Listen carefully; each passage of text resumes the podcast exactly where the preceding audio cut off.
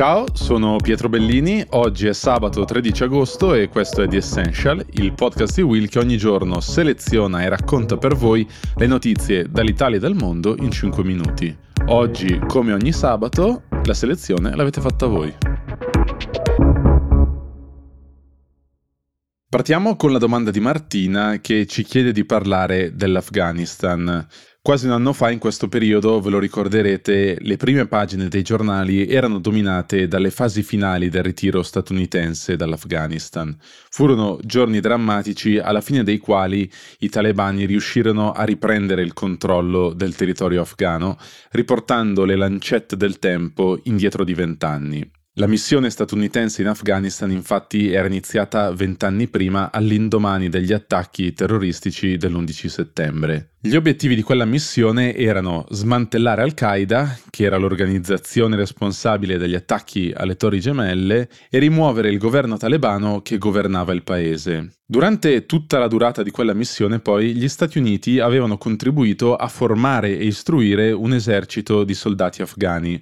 Lo scopo era che, una volta terminata la missione degli Stati Uniti, l'esercito afghano sarebbe stato in grado di difendere da solo la popolazione da un tentativo di ripresa presa del potere da parte dei talebani. Al momento del ritiro statunitense, infatti, l'esercito afghano poteva contare su circa 300.000 soldati, che, secondo le dichiarazioni del presidente Biden, erano meglio addestrati, meglio equipaggiati e più competenti delle milizie talebane. Nonostante ciò, però, i talebani in poche settimane riuscirono a riprendere il controllo del paese e qui arriviamo alle immagini dell'agosto dello scorso anno quando la pista d'atterraggio dell'aeroporto di Kabul fu presa d'assalto da tutti coloro che cercavano di lasciare il paese. In un primo momento il regime dei talebani sembrava poter essere più dialogante su molti temi, ma le promesse di maggiore tolleranza finora sono state poi puntualmente smentite dai fatti. Da allora la situazione per la popolazione afghana è peggiorata significativamente,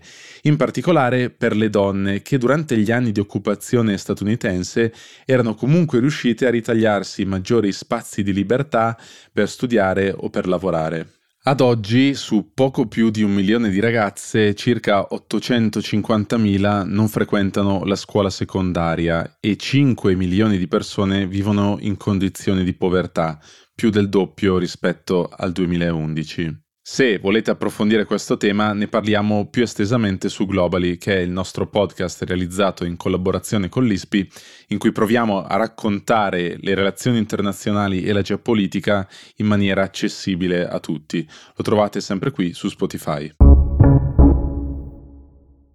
Ci avete scritto in molti per chiederci di parlare dello scioglimento dei ghiacciai e delle conseguenze della siccità di questi mesi. In particolare Omar da Bologna ci chiedeva di parlare proprio di questo secondo punto. In queste settimane il livello dell'acqua di fiumi come il Danubio o il Reno è basso a tal punto da rischiare di non essere sufficiente a consentire il passaggio delle navi. In particolare il Reno è uno dei fiumi che sta soffrendo più di altri e questo è ancora più grave perché circa l'80% di tutte le merci trasportate via acqua in Germania vengono trasportate sul Reno. In un punto non troppo lontano da Francoforte, in particolare, il Reno non supera i 49 cm di profondità.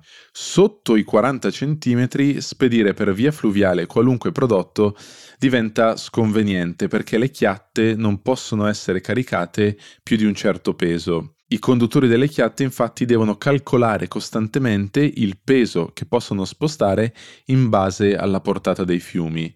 Non è la prima volta che questo accade. Già nel 2018 nello stesso punto il Reno non superava i 25 cm di profondità e l'acqua era talmente bassa che il fiume era stato chiuso al traffico navale. Questo ha fatto sì che per alcune settimane le aziende erano state costrette a spostare le proprie merci su rotaia o su gomma, che come potete immaginare non è la cosa più conveniente dal momento che una chiatta può trasportare molte più materie prime di un container o di un camion. Su questo è intervenuto anche il governo tedesco, che ora vuole rimuovere le rocce e la ghiaia da alcuni punti per agevolare il transito delle chiatte. ma non è detto che tutto questo sia sufficiente. Lunedì ci prendiamo una piccola pausa anche noi per Ferragosto, ci risentiamo a partire da martedì ogni giorno con nuove puntate. Io vi saluto e vi auguro un buon weekend.